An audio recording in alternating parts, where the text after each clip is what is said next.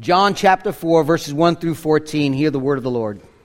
John 4, verse 1. Now, when Jesus learned that the Pharisees had heard that Jesus was making and baptizing more disciples than John, although Jesus himself did not baptize, but only his disciples, he left Judea and departed again for Galilee.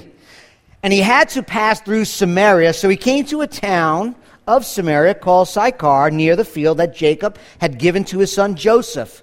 Jacob's well was there, so Jesus, wearied as he was from his journey, was sitting beside the well. It was about the sixth hour.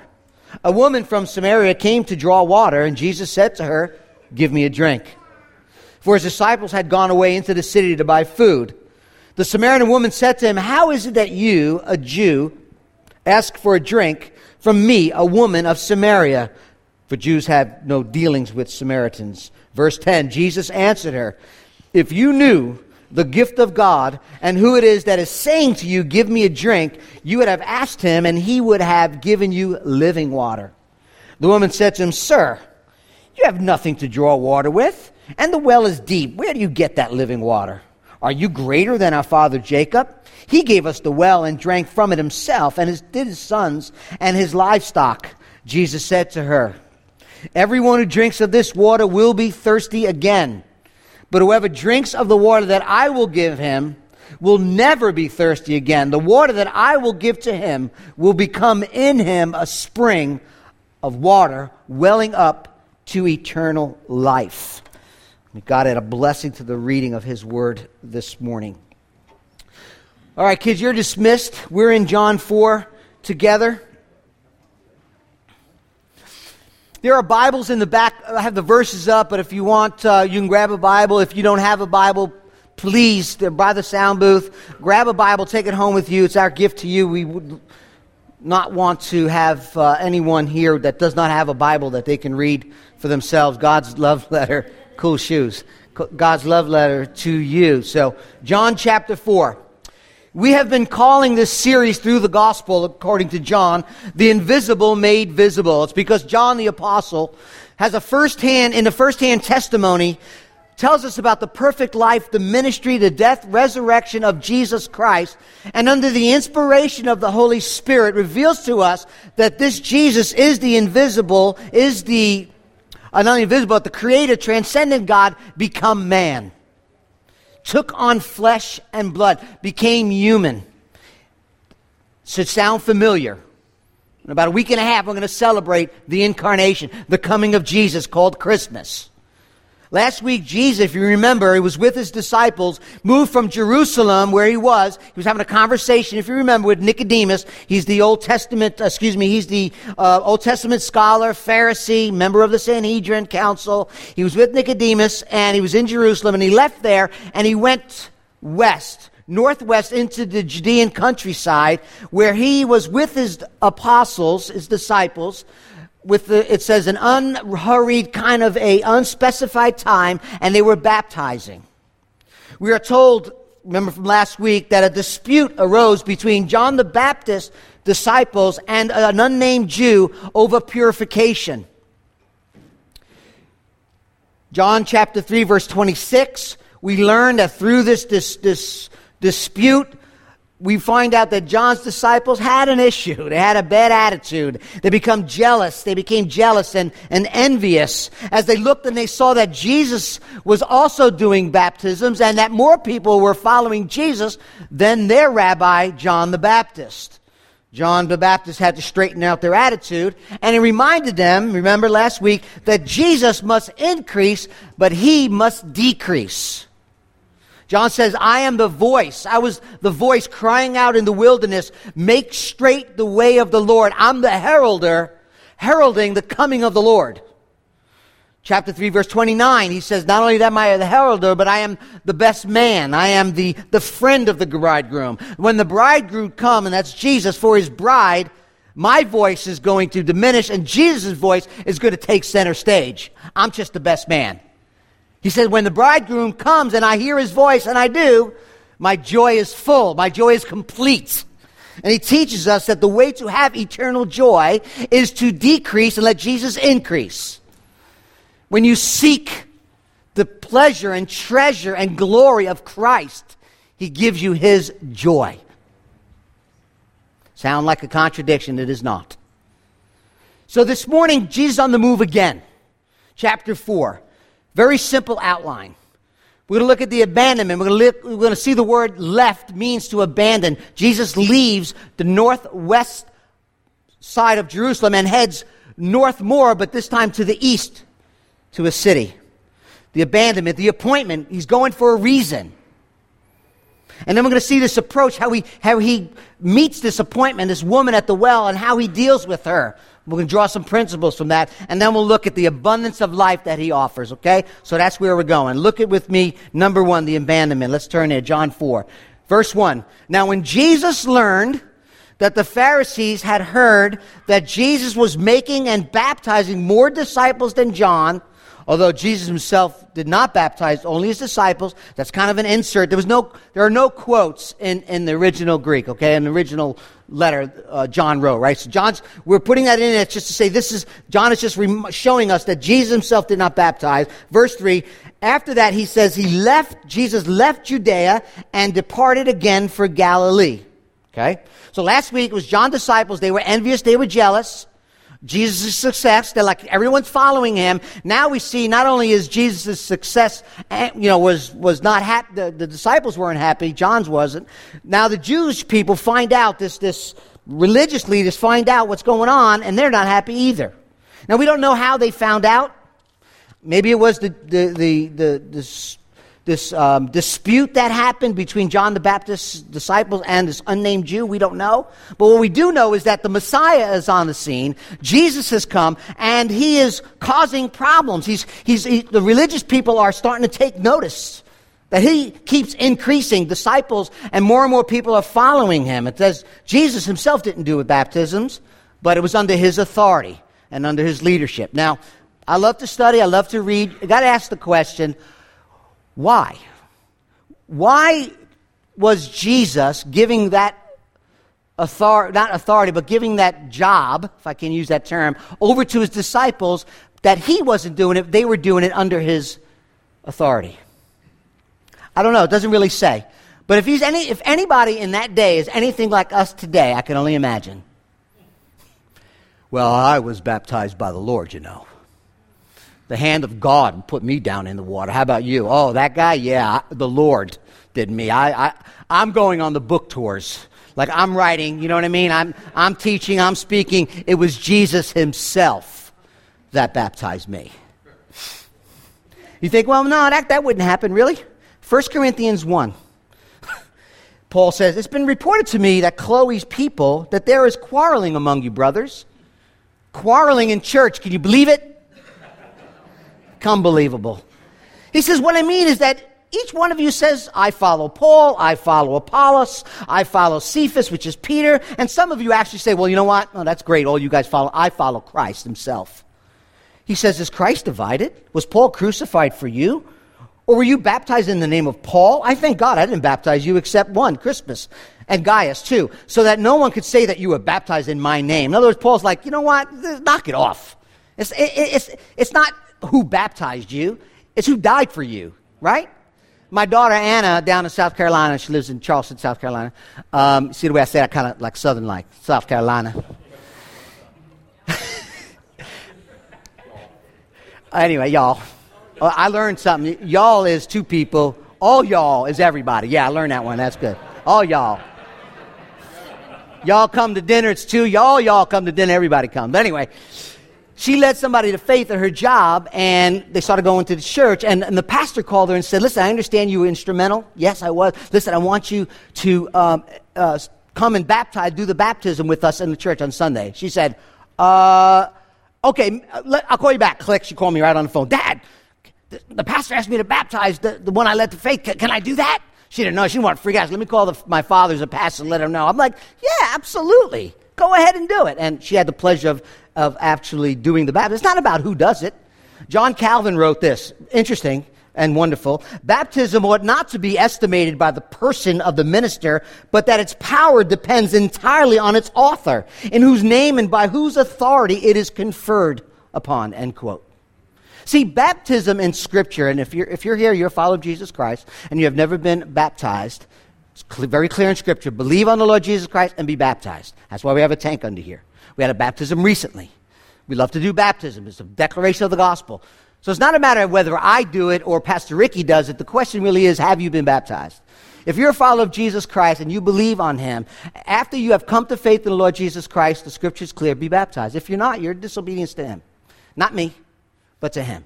And if you have not, come and see me, write me an email, text me, send a pigeon, whatever, and we'll get together and we'll talk about baptism. We'll get you baptized, okay? Now, so Jesus, I'm going to show you a map in a little while, leaves, leaves the northwest side of Jerusalem in the country, and he's becoming more and more popular. He's baptizing, or his disciples are baptizing. John the Baptist hears of it, hears of this, this mass movement away from him to Jesus. He's full of joy, and the religious leaders, though, are getting hot under the collar, okay? And Jesus now is back on the move. Now, I want to, I, I want to just give you some historical, chronological order in what's going on. I think it's important, okay? Jesus in his early stages of ministry. Now, we know that Jesus ministered about three years. Okay? About three years. The first year of Jesus' ministry has been called the year of inauguration or the year of obscurity. It's kind of a, kind of a quiet time and Jesus is just coming on the scene. Okay? Um, it, it's the year in which he was baptized in, um, by John. He was tempted by, by Satan in the wilderness. And everything we've read so far in John 2 and 3 and 4 is the year of obscurity or the year of the first year of ministry in the year of inauguration.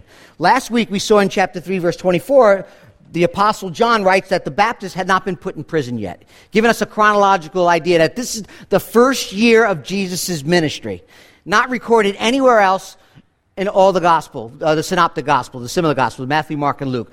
In John, verses one, chapter 1 through leading up to chapter 4, is his first year is coming to a close. The second year is called the year of popularity. We see that happening now. Jesus is starting to become popular. People are starting to follow him. That's year two. Year three is called the increasing, uh, the year of um, opposition. There's increased hatred toward Jesus. So obscurity, popularity, and then the year of uh, opposition. Now I say all that because toward the end of year one was the time that John was put in prison. Matthew 4, Mark 1 says that when Jesus heard that John the Baptist had been arrested, put in jail, he withdrew to Galilee. Matthew 4, Mark 1. That's this. Okay, this is chapter 4. If you look, when he leaves the, and he goes uh, in verse 2, verse 3, yeah, verse 3, he left and he departed for Galilee. This is the same departing from Galilee. He hears John the Baptist has been put in prison, which is his relative, and he knows the religious leaders are starting to not get happy. They weren't happy about what's going on. So at some point, Jesus is on the move and he hears that John the Baptist has been put in prison. He knows that the religious leaders are like, listen, we did what we wanted with John the Baptist. Uh, let's now we'll put an end to this Messiah thing. This is going on at the same time. Some people look at that and they say, oh, well, it, John says that the religious leaders found out and Jesus leaves, Ma- Matthew and Mark says that Jesus found out that his cousin, his, ne- his relative, was put in jail and he leaves. Which one is it? It's a contradiction. No, it's not. It's both. Really simple. A lot of times people, oh, it says this, that sometimes it's just, it's both. Jesus heard the religious leaders who had put John into jail, uh, were, were trying to find out what's going on with him, and he also knew he had to go. I mean, it's, it's, it's, it's very simple. From a human perspective, it was time for Jesus to press on. It was time for Jesus to move on. He left Judea. Now, the word left means abandon. Verse 28, it says that the woman left her water jar by the well. We're going to see that next week. She, she, she got water. She couldn't get water, and then she abandoned it. She just left stuff and got out of there. So Jesus hears John the Baptist has been put in jail. He knows that religious leaders are not getting happy, and he says, I'm out of here. I'm out of here. It's time for me to move on. I- am pressing on. I- I'm moving out. Okay? So that's what's happening here. From a human perspective, that's the outside circumstances. But from a divine perspective, Jesus in the Gospel according to John makes it very clear. Very clear. My time is not yet. My hour is not yet. My time, my hour is my death. Jesus is not on a human perspective, a time frame. Jesus is on the Father's timetable. John 10, for this reason the Father loves me, because I lay down my life that I may take it up again. No one takes it from me. I lay it down of my own accord. I have authority to lay it down, I have authority to take it up again. Jesus is not running from people. Jesus is on God's divine, sovereign plan, and that dictates when it's time to move on. John's arrested. Religious leaders are thinking, well, we're going to get this guy. Let's, let's, and Jesus like, I'm out of here. I have places to go and people to see. Right? All of us have appointments, don't we? Especially this month. Some, some, some when we get there on time. Some of them we get a little bit late. Some of them, if you're like me, you wake up about 3 o'clock in the morning going, ah, I meant to do that. Meet this one or call that person. I'm like, ah, I should have wrote it down, right?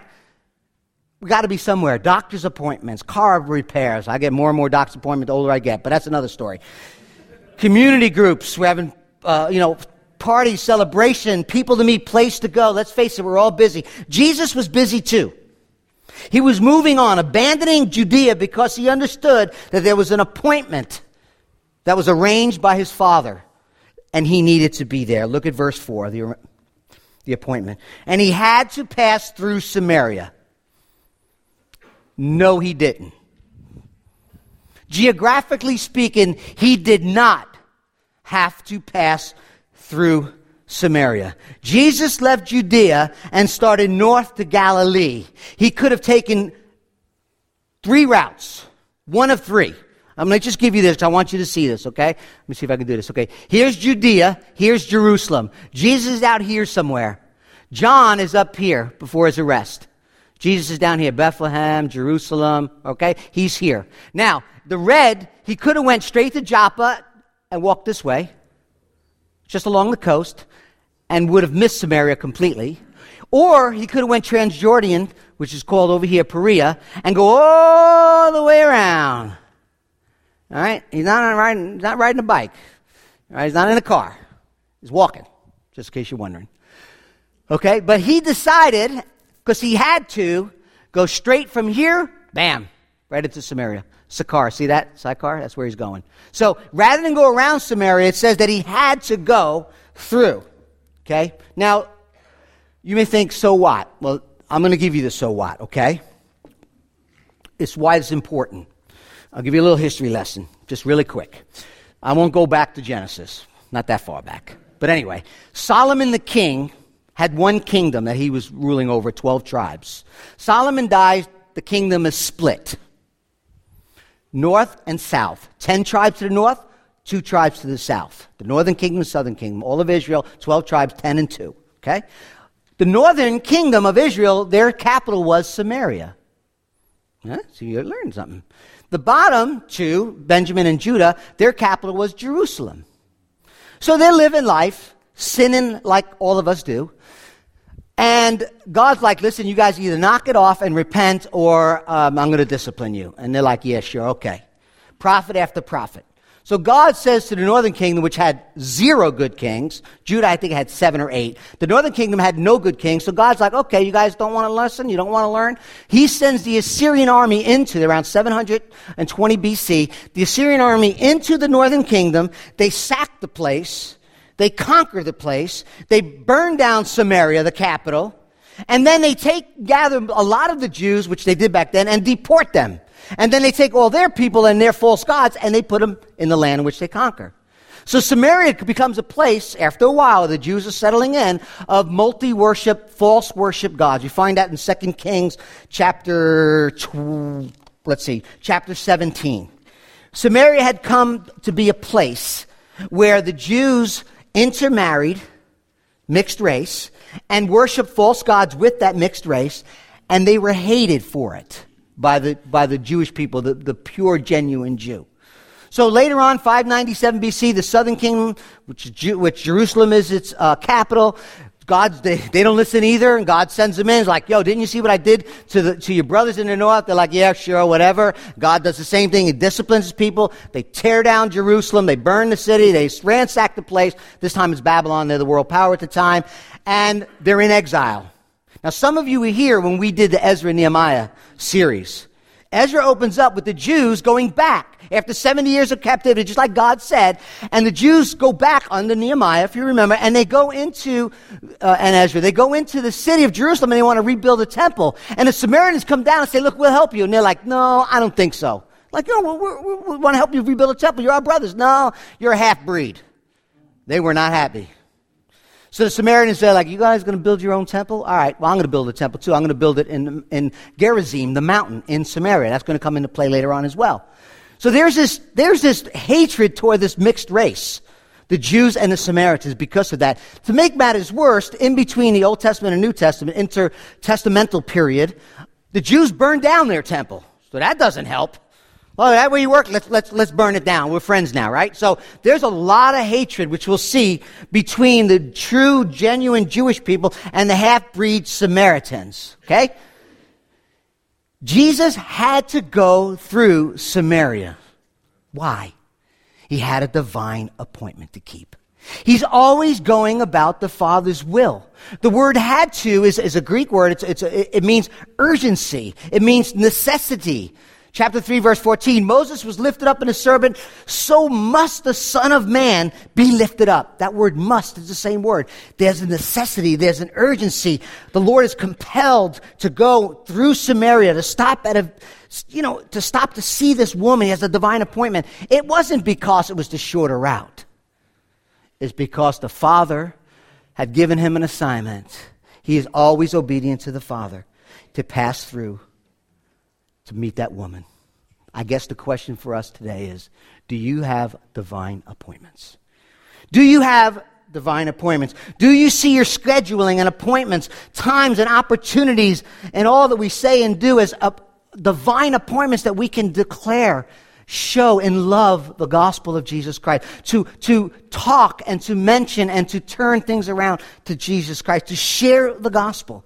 I am absolutely convinced, not only from this text, but of all of Scripture, that the appointments that you have have been divinely given to you to demonstrate God's love and to declare God's truth to the world around us.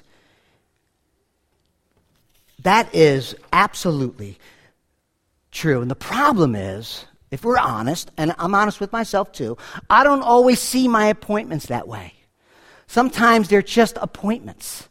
But God has given us divine appointments, but we don't see the importance or the urgency of these appointments.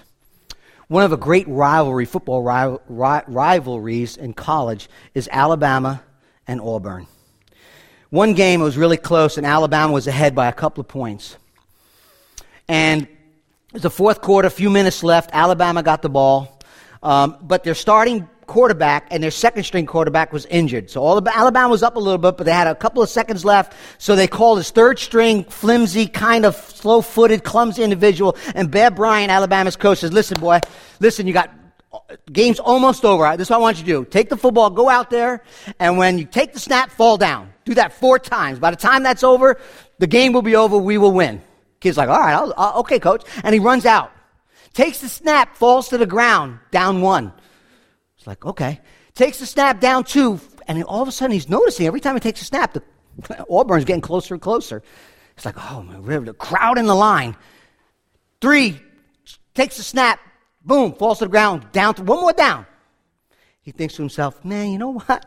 All I got to do is pass to the tight end. I mean, the crowd in the line, and just he'll, the tight end will run it, will be way ahead, and it won't matter. Takes the fourth, steps back, throws a wobbling pass to his tight end, and all of a sudden is safety out of nowhere. Grabs the ball and starts streaking toward the end line, to the end zone. This flimsy footed quarterback chases after him, runs as fast as he can, right before the goal, and tackles him. Alabama wins. The coach of the other of the Alabama comes up to Bear Bryant and goes, "Listen, coach, I don't understand this. That's my fastest player. That is your slowest player. How the heck did he ever catch that guy? And Bear Bryant said, You know, it's very simple. You see, your guy was running for six points, my guy was running for his life.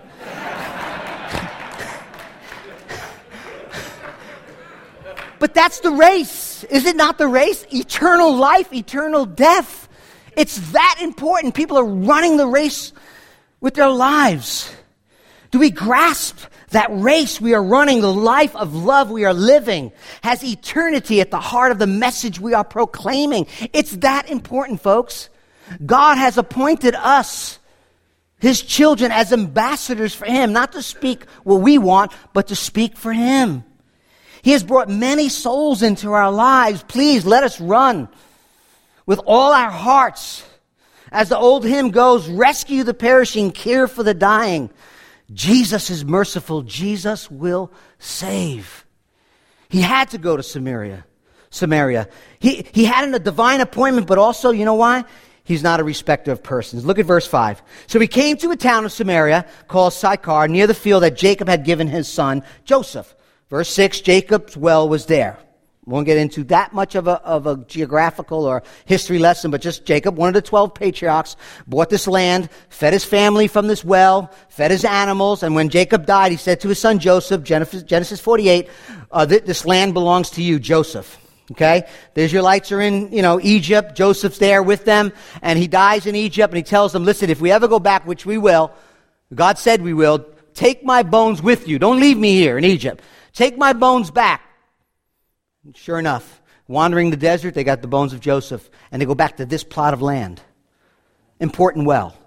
Not only is it important well, the region, there's a mountain right there in by Sychar called Gerizim. Abraham, Isaac constructed altars and worshiped the Lord there. The congregation of God's people worshiped the Lord at that mountain in antiquity. They praised God for his provision and his presence in their life. And this is an important piece of land. So when Jesus comes to this important historical town, he encounters a woman. Later, he'll talk to her about the mountain. I think it's in verse 20. Mm, what verse is that in? Let's see. Chapter 4, verse 26. Uh, excuse me, 20. Uh, follows worshipped on this mountain. That's the mountain. It's an important piece of property.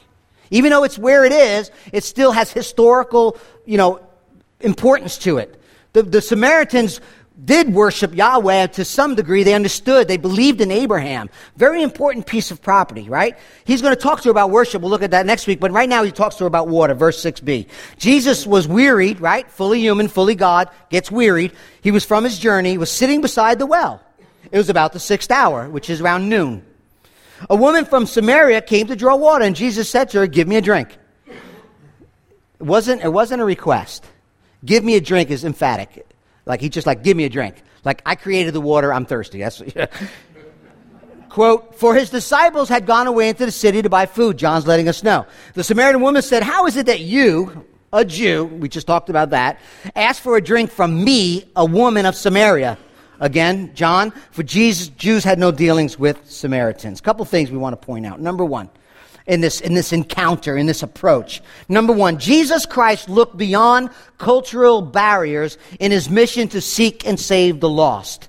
Jesus Christ looked beyond cultural barriers in his mission to seek and save the lost. It was a divine appointment with the hated people called Samaria.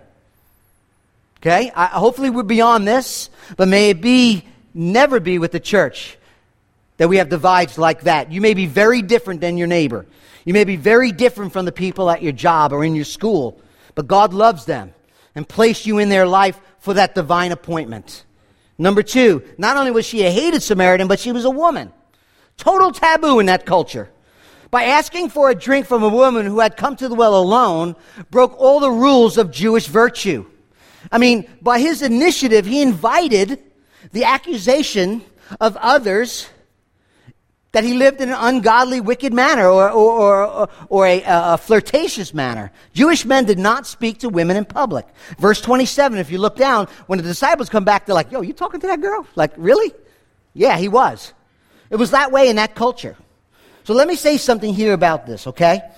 What this may look to those, including his disciples, was not good. And although we must be careful what we do and who we talk to, let's all agree that Jesus is not sinning, right? He, he's without sin. So others may say, ah, that's shady, that's not right. We know that Jesus was not sinning. What people like to do, they love to throw a verse around, maybe you've heard it if you've been around long enough. People love to throw around 1 Thessalonians 5, verse 22 in the King James Bible, when they talk about stuff what we should be talking to, who we shouldn't be talking to, it says, abstain from all appearance of evil. Anybody hear that verse before? Abstain from all appearance of evil. So they conclude that if someone sees us talking or doing something that they think that may appear to them as evil, we shouldn't do it. We shouldn't talk to them. If that's the case, then in Luke 7, when Jesus is at the home of a Pharisee and a woman comes in who's a prostitute, takes her alabaster, which she probably used to get men with, breaks it, and cries at his feet, wiping his feet with his hair, anointing his feet, and just weeping at his feet, that don't look really good, Jesus. And if you think that's not true, chapter 7, verse 39, the Pharisees who invited him saw this and said, like, this guy thinks he's a prophet? If he was, he would have known what sort of woman this was touching him. She's a sinner. It didn't look good to them. Was Jesus sinning? No. Did it appear to some self righteous religious leaders that he was? Yes. So obviously, avoiding anything that may look like sin, according to some self righteous hypocrite, does not mean we shouldn't engage and love people. I can't say it any clearer than that, right? I, like, yeah, just tell it like it is, Pastor. Yeah, that's uh, what I hear. People who are twisted and really broken are the people that God came to save. The word appearance means form and figure and shape of evil. What Paul is telling them in Thessalonians is very simple. Stay away from all the kinds of evil, the particular shapes and forms and figures uh, that, that are evil you should avoid. It doesn't mean that you shouldn't enter into a situation where someone may say, How dare you talk to that person? Now, the flip side of that is we have to be careful, right? Married men, married women you know, we need, we need to be wise. Don't mean to be an idiot. Don't mean to put yourself in a situation where you're going to sin or you're going to cause somebody else to sin. I mean, we're not talking about that. You know, guys coming out of rehab, guys getting, you know, don't go back into the crack houses and try to preach the gospel. You know, don't go into the bars, and if, if, if that's a temptation for you, stay away from that. Guys, you want to be careful. You know, don't go into a single woman's home if you're married. You know, let's use some common sense. But let's not ever get to the place where we look at somebody and think, wow, they're really bad. You look the same way. if you're the standard is Jesus, you look the same way. I look the same way. Jesus, Jesus looked beyond that. Jesus did not look at her and did not see her as just an issue, but a person to be loved. So when somebody comes into the room, are we quick to talk or are we quick to run? Are we like, you know what, they're really sinful? I don't know. You know, you, you see their issues, but you can't see the person. That's a problem. Jesus saw the person. Listen, not only were they a hated Samaritan, not only was she a woman, but you know what the scripture says, too, that she came alone. She was by herself. Now, you may think, all right, so she come and get water by herself. No, didn't work that way in that culture. Women did not, did not walk the long journey with those giant pots that they used to, to clean, you know, their, their bodies, to clean their, uh, uh, to wash things, to cook. It was a big pot, and they would come out together. But this, there's no one here with this woman. It's in the middle of the day, which is odd too, because they don't come in the middle of the day. It's hot. They come in the morning or they come at night, and they don't come alone. She's alone. Why? Look down at verse 16. We're going to cover this next week. Go call your husband. Oh, Oh, yeah, you had five. Yeah, the one you're with's not. She's an outcast. She wasn't going with anybody, nobody wanted to go with her. She had a reputation. She was an outcast. She was, she was, you know, morally and socially on the outs. But Jesus deliberately crosses every single barrier that morality, traditional religion, society, and culture would put in between them. Even risking becoming unclean by drinking from her water pot or her ladle. Look at verse 9. In fact, yeah, uh, it says, Jews has not dealings with the Samaritans. See that? Now, the word dealings in the context is talking about sharing utensils.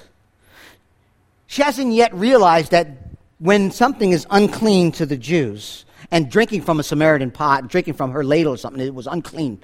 What she didn't realize is that when Jesus touches something unclean, he doesn't become unclean.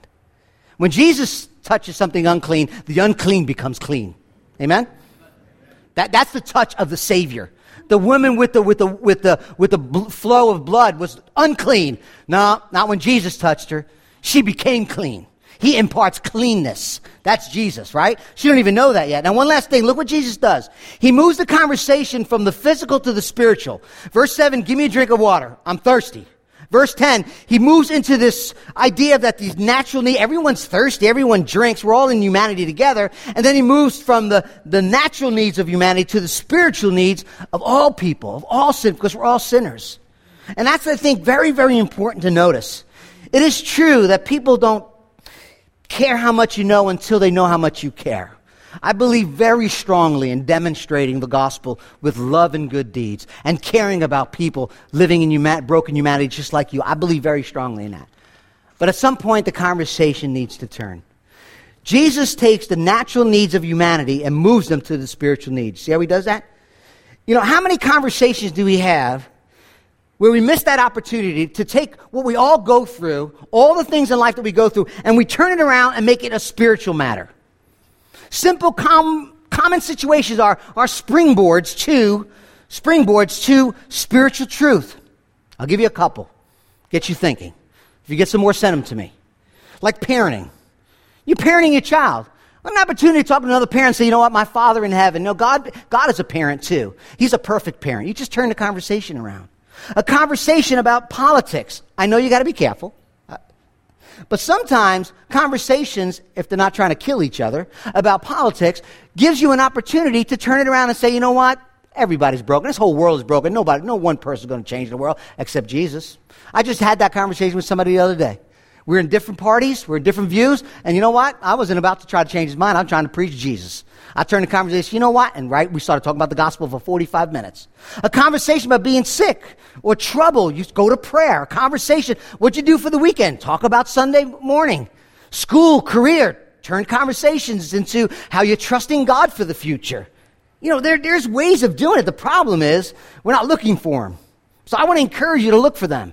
Look for opportunities where the gospel comes in. Look for opportunities where things of everyday life can be turned around and a conversation could be started about Jesus. Don't be shy. Don't be afraid. We all are. You know what? You, you know, I don't know my Bible enough. You probably never will get to the place of knowing your Bible enough, but you know enough. If, if Jesus saved you, you know enough. And I know it's tough. Fear factor is hard. I get that. But I think, I think if we, as ambassadors of Christ, love people and look for conversations, love will win. And they'll listen to you. They may not respond. That's God's job. Don't worry about it anyway but an opportunity to take a conversation and turn it around. It's not somebody else's job. It's not my job. It's all of our jobs. Number four, the abundance. Look what Jesus says. like, uh, can I have a drink? Really? From you? You guys hate us. Well, let me tell you about, let me tell you about living water, verse 10. Jesus says, If you knew the gift of God and who it is that is saying to you, Give me a drink, you would have asked him, and he would have given you living water. See how he flips the script? He flips it on her. When he began the exchange, he was thirsty. Give me a drink. Now the exchange is going on. He's like, No, I'm not the one thirsty. You are. Really? You don't know it yet, but you are. She looks at Jesus. She's got to be thinking, Wow, first you want a drink. You don't have nothing to get it from. You want to give me this gift. You got nothing to draw from the well. You're a strange man. I can't, you can only imagine, right? Verse 11, a woman said to him, Sir, you have nothing to draw water with. The well is deep. Where do you get that living water? Are you greater than our father Jacob? He gave us the well and drunk from it himself, and so his sons and, and his cattle, livestock. I mean, Jesus could have said, yeah, uh, yeah, actually, I am greater than Jacob. You know, just so you know, I am greater, I'm the Messiah, and that would have been the end of it. But he didn't. He leads her along that path. Jesus points to her spiritual needs. She's not getting it yet. She's still focused on worldly things, but the water he offered it was a different kind. It was a kind that would satisfy her beyond anything this world can give her. I mean, she's having this conversation with a tired Jewish traveler, exhausted one. She has not seen his glory yet, but she will. Let's look at this water, let me give you three things you can jot down. We can talk about it in community group. Let me give you three characteristics of this living water. Number one, the living water is number one, permanent. Jesus contrasts, his response contrasts the temporary result of drinking this water from the well of Jacob with the permanent result of receiving water, living water from him. Verse 13. Jesus said to her, Everyone who drinks of this water, the well, will be thirsty. But whoever drinks, verse 14a, but whoever drinks of the water that I will give him will never be thirsty again. Now, I am no way near any kind of Greek scholar whatsoever. I have some tools that I can look stuff up, and I read. Now, I don't usually talk about this, but this is really cool, and I want you to see what I saw this week, okay? In that verse, Greek tense that Jesus is saying is this Everyone drinks this water from Jacob's well will be thirsty again and again and again and again and again and again, continuously. Continually drinking this water will be thirsty. You'll be thirsty always. Always be thirsty. You'll always drink. You'll always be thirsty. Verse 14, though, when he says, Whoever drinks of the water that I will give him will never thirst again, that's an aorist subjunctive, which means when you receive this water, whoever drinks the water that I am going to give them once and for all will never, ever, double negative, never, ever, never, never, ever, ever, never, once and for all, always abundant, always permanent, flow from you very differently. The living water Jesus is talking about is that permanent relationship we'll see in chapter 7 of the Holy Spirit. He pours out on us. The relationship that we have with Jesus is through the work of the Holy Spirit. We'll see in John 7. John 14, though, he says, Ask the Father, and He'll give you the help of the, the Holy Spirit. He will be with you forever. Forever. It's permanent. It's not just permanent, it has this ability to totally satisfy her longings. Remember two weeks ago, we talked about Nicodemus, must be born of water and of the Spirit. He was pointing to the Old Testament, the new covenant that God promised in the Old Testament. In several places, we saw Ezekiel 36. Listen to Isaiah now, this time. With joy will you draw waters from the well of salvation. And you will say in that day, Give thanks to the Lord, call upon his name, make known his deed among the people, proclaim his name. This is the drinking of the water. Exalt him joyfully, drawing water from the well of salvation. That's Isaiah. Living water, like he told Nicodemus, is the new birth. It's the work of the Spirit in your heart. It's Jesus coming to reside in you by the way of the Holy Spirit. Now, put yourself back in Palestine for a minute, 2,000 years ago, right? Water was life. God used the metaphors through his prophets about water because how important water was living in the desert. It was life. Without water, you're dead. And God uses this to say that this water that I will give you through my Son, the Lord Jesus Christ, who was sent will permanently satisfy the thirst of God's people. So it's permanent. Number two, it's abundant. The word I will give him will become in him a spring of well, a spring of water welling up to eternal life. You and I go to the faucet, right? Left, right, cold, hot. It's just not, wasn't that case back then, right? And that's why God used this metaphor. He's teaching us between life and death and something that He gives us. Now, wells can be what? Covered up? You could dig a well and cover it in dirt, never use it again. But not this.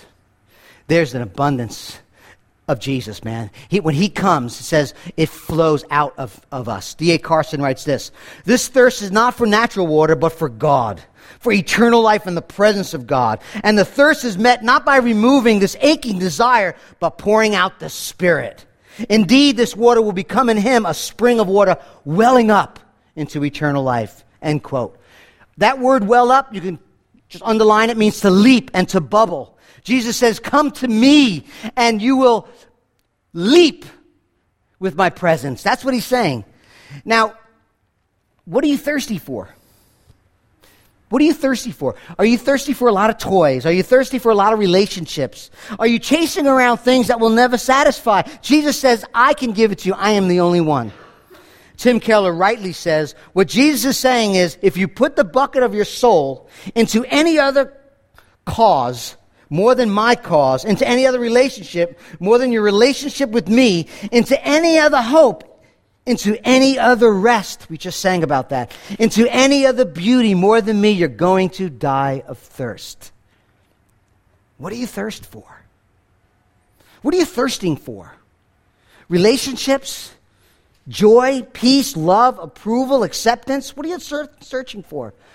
What is your heart longing for that you are not getting? Jesus says, In me, I give you purpose. I'll give you love. I'll give you approval, acceptance, a spiritual inner peace that when things go bad, when things go really bad, my beauty, my glory, my spirit poured out on you will be enough. Will be enough. It is abundant.